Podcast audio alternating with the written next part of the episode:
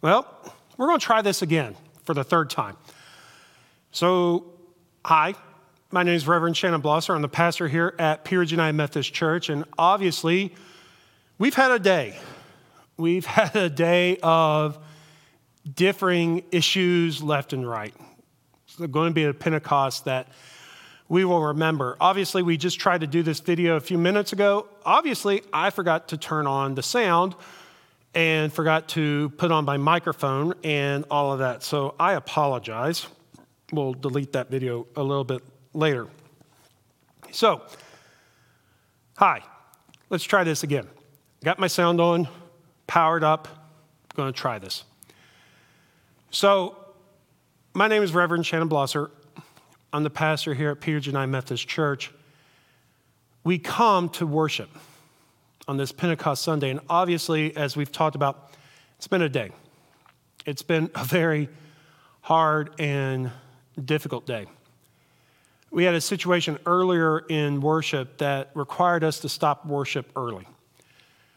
We had an unfortunate situation borderlining on a very inappropriate situation where someone was trying to take over the worship service and kind of hold it hostage for his own uh, needs, his own conspiracy theories, his own uh, anger, hurt, thoughts, what have you.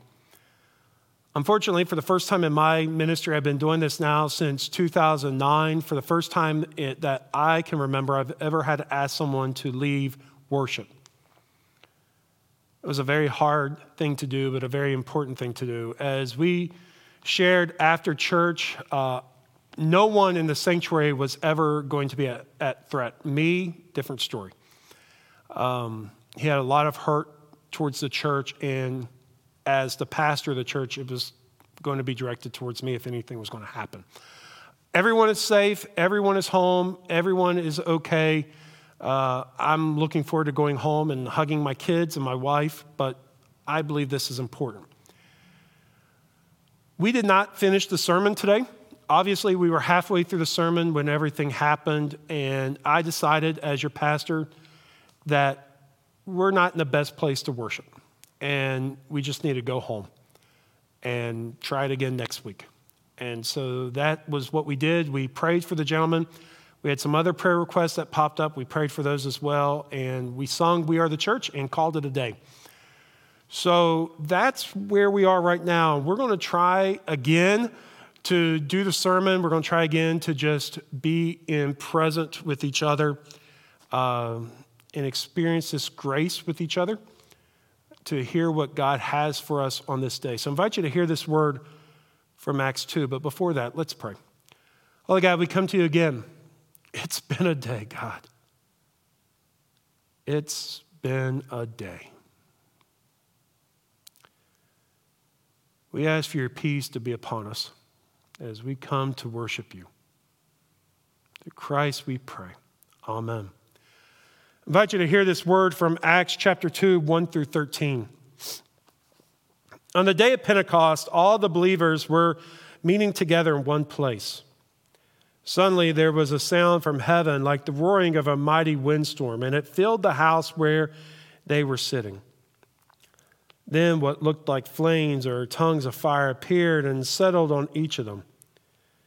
And everyone present was filled with the Holy Spirit and began speaking in other languages as the Holy Spirit gave them this ability.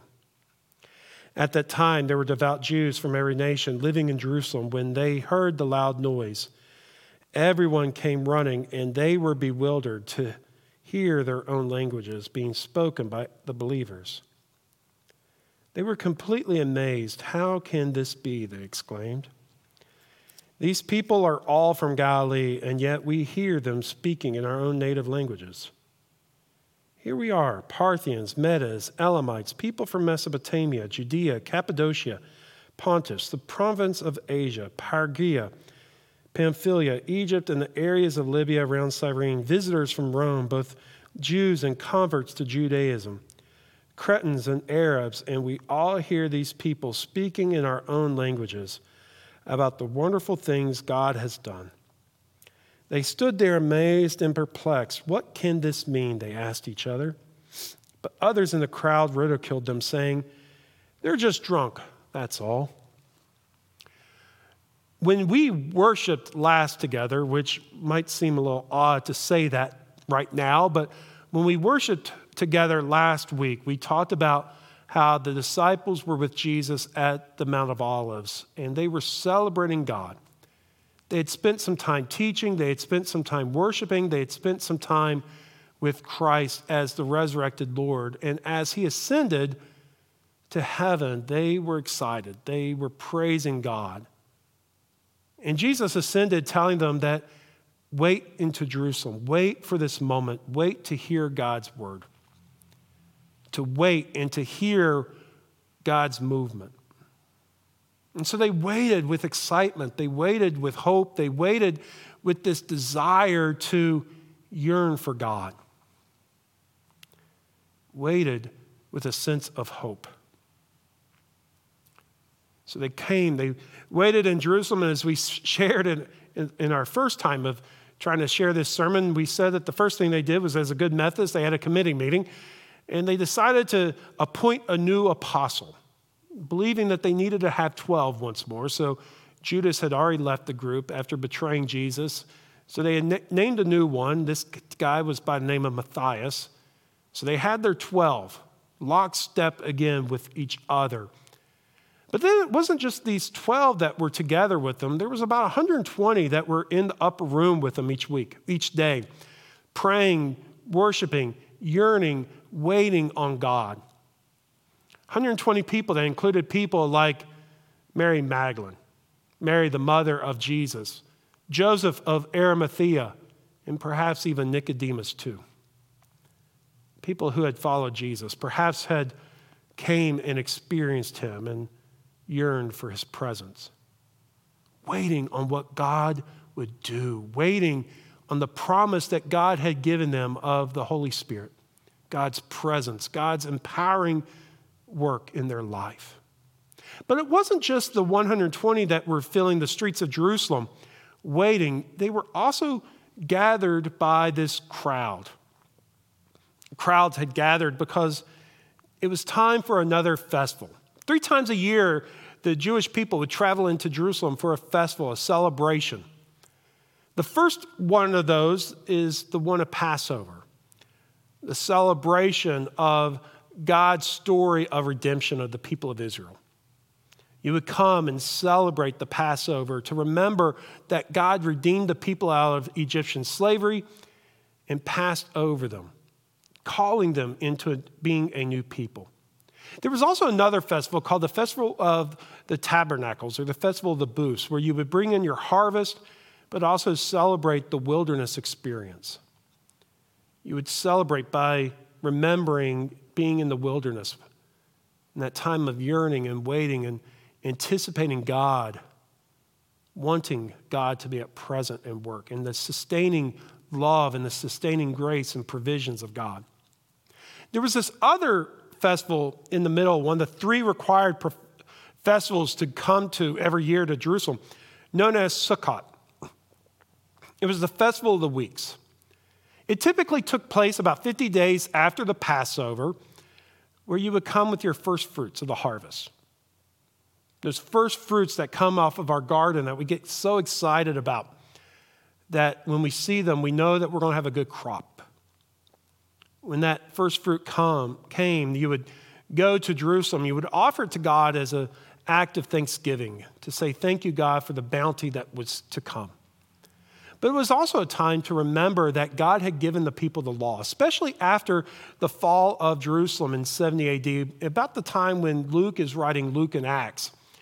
We see Jesus, or we see the, the, the Pharisees, I should say, lead the people into seeing the, the festival of the Sukkot as a time to remember God's law. And this was already starting to develop a little bit in the time of Jesus, but you see it fully develop after, after the temple had kind of fallen in, with the fall of Jerusalem to the Romans. But you see this as a time to remember God's law. That God had given them, the people the law, gave Moses, breathed into that, that people with his word and grace. and calling them to be holy. The Greek word that we use for this season is called Pentecost, 50 days, meaning 50.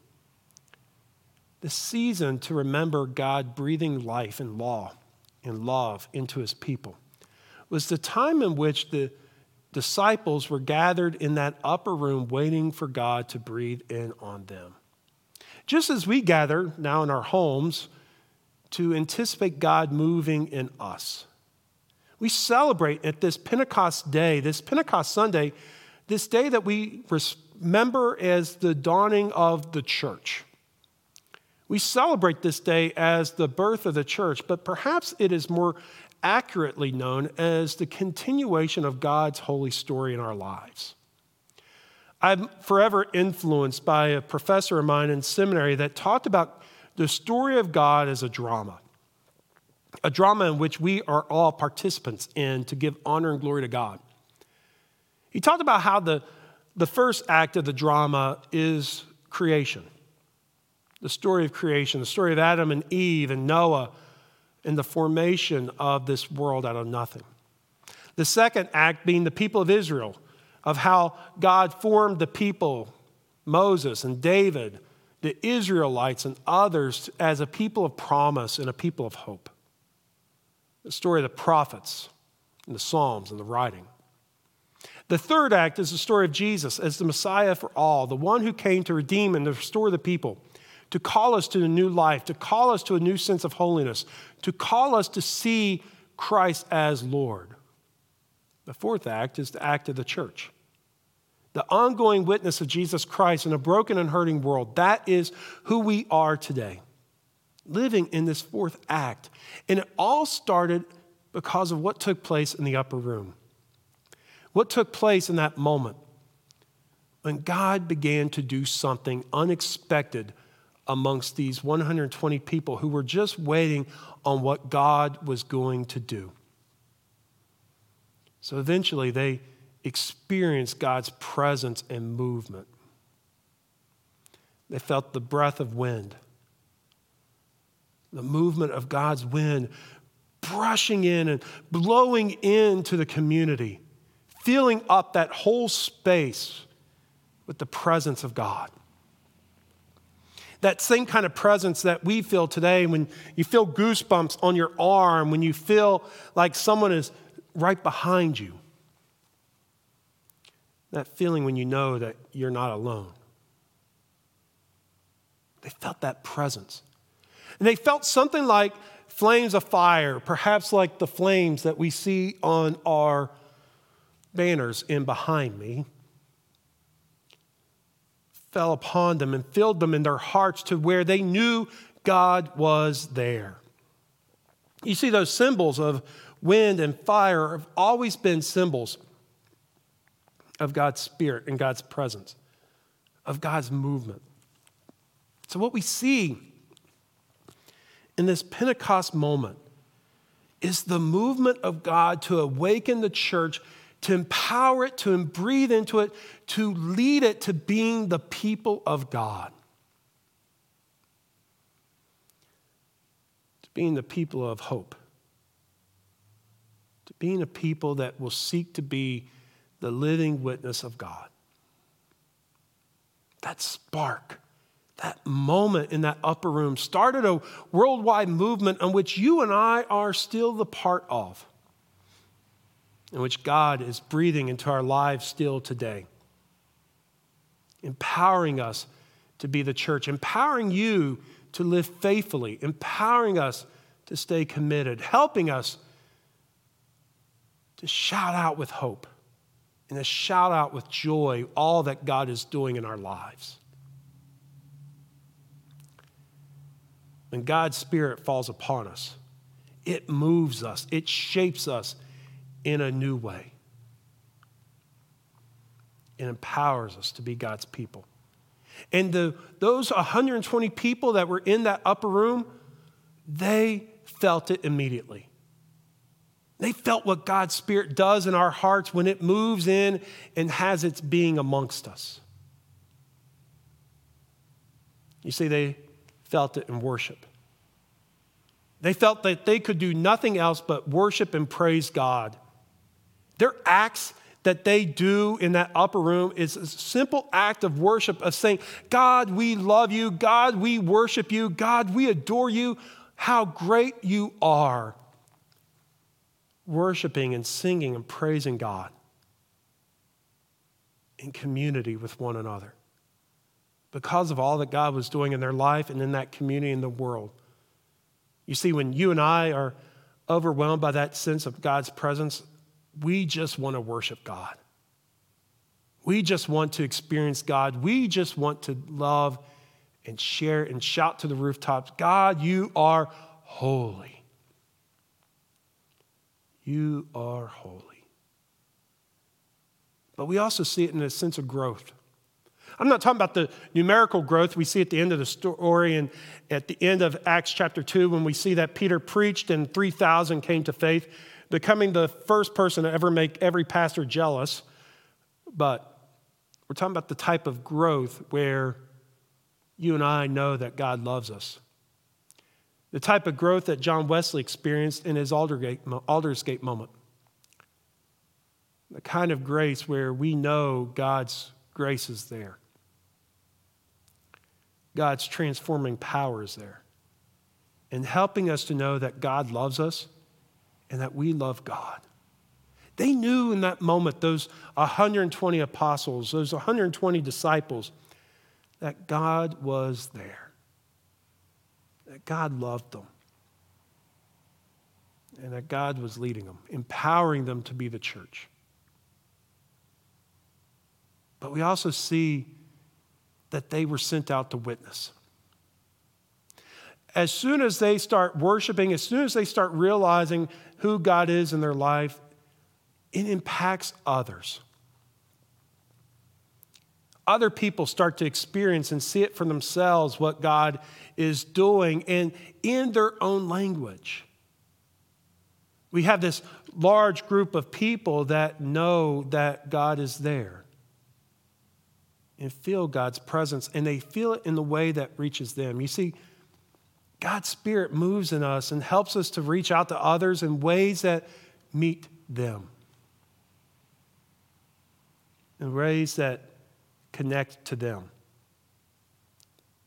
and can share the love of God in ways that they can hear it. And that they can appreciate. And hold on for themselves. The Spirit moves and has its being within us. And it overwhelmed the disciples and overwhelmed the whole community. And it began with that spark, that moment, that time of grace. God is still breathing and igniting a spark in us. One of the things I hope that you have heard me say over the last few years together is that God's not done with us. And the reason why I think God is not done with us is because I do not believe that God has ever stopped breathing or pouring out his spirit upon us. I think every day God breathes his life and his spirit upon us. And you and me and this world and our church. Every day, God pours his presence upon us, pouring out his spirit of hope and truth in us to enable us to worship, not just in worship where we sing, Holy, holy, holy, but we sing, Holy, holy, holy, Lord God Almighty. I'm not going to sing for you because I love you enough to not sing on this moment. We've had enough today. But to worship in deep, powerful ways happens when we feel God's presence. And when we feel God's presence in our lives, it ignites us, it erupts in our hearts a knowledge that God is at work. And it pours into our hearts a desire to tell others about God in ways that can manifest in their life the presence of God. God's still breathing, God is still speaking. God is pouring into you in your life, empowering you to know that God loves you, empowering you to know that you can be faithful, empowering you to know that you can share hope with others and empowering us as a church to be faithful. Do you feel it? Do you feel that breath? Do you feel that power?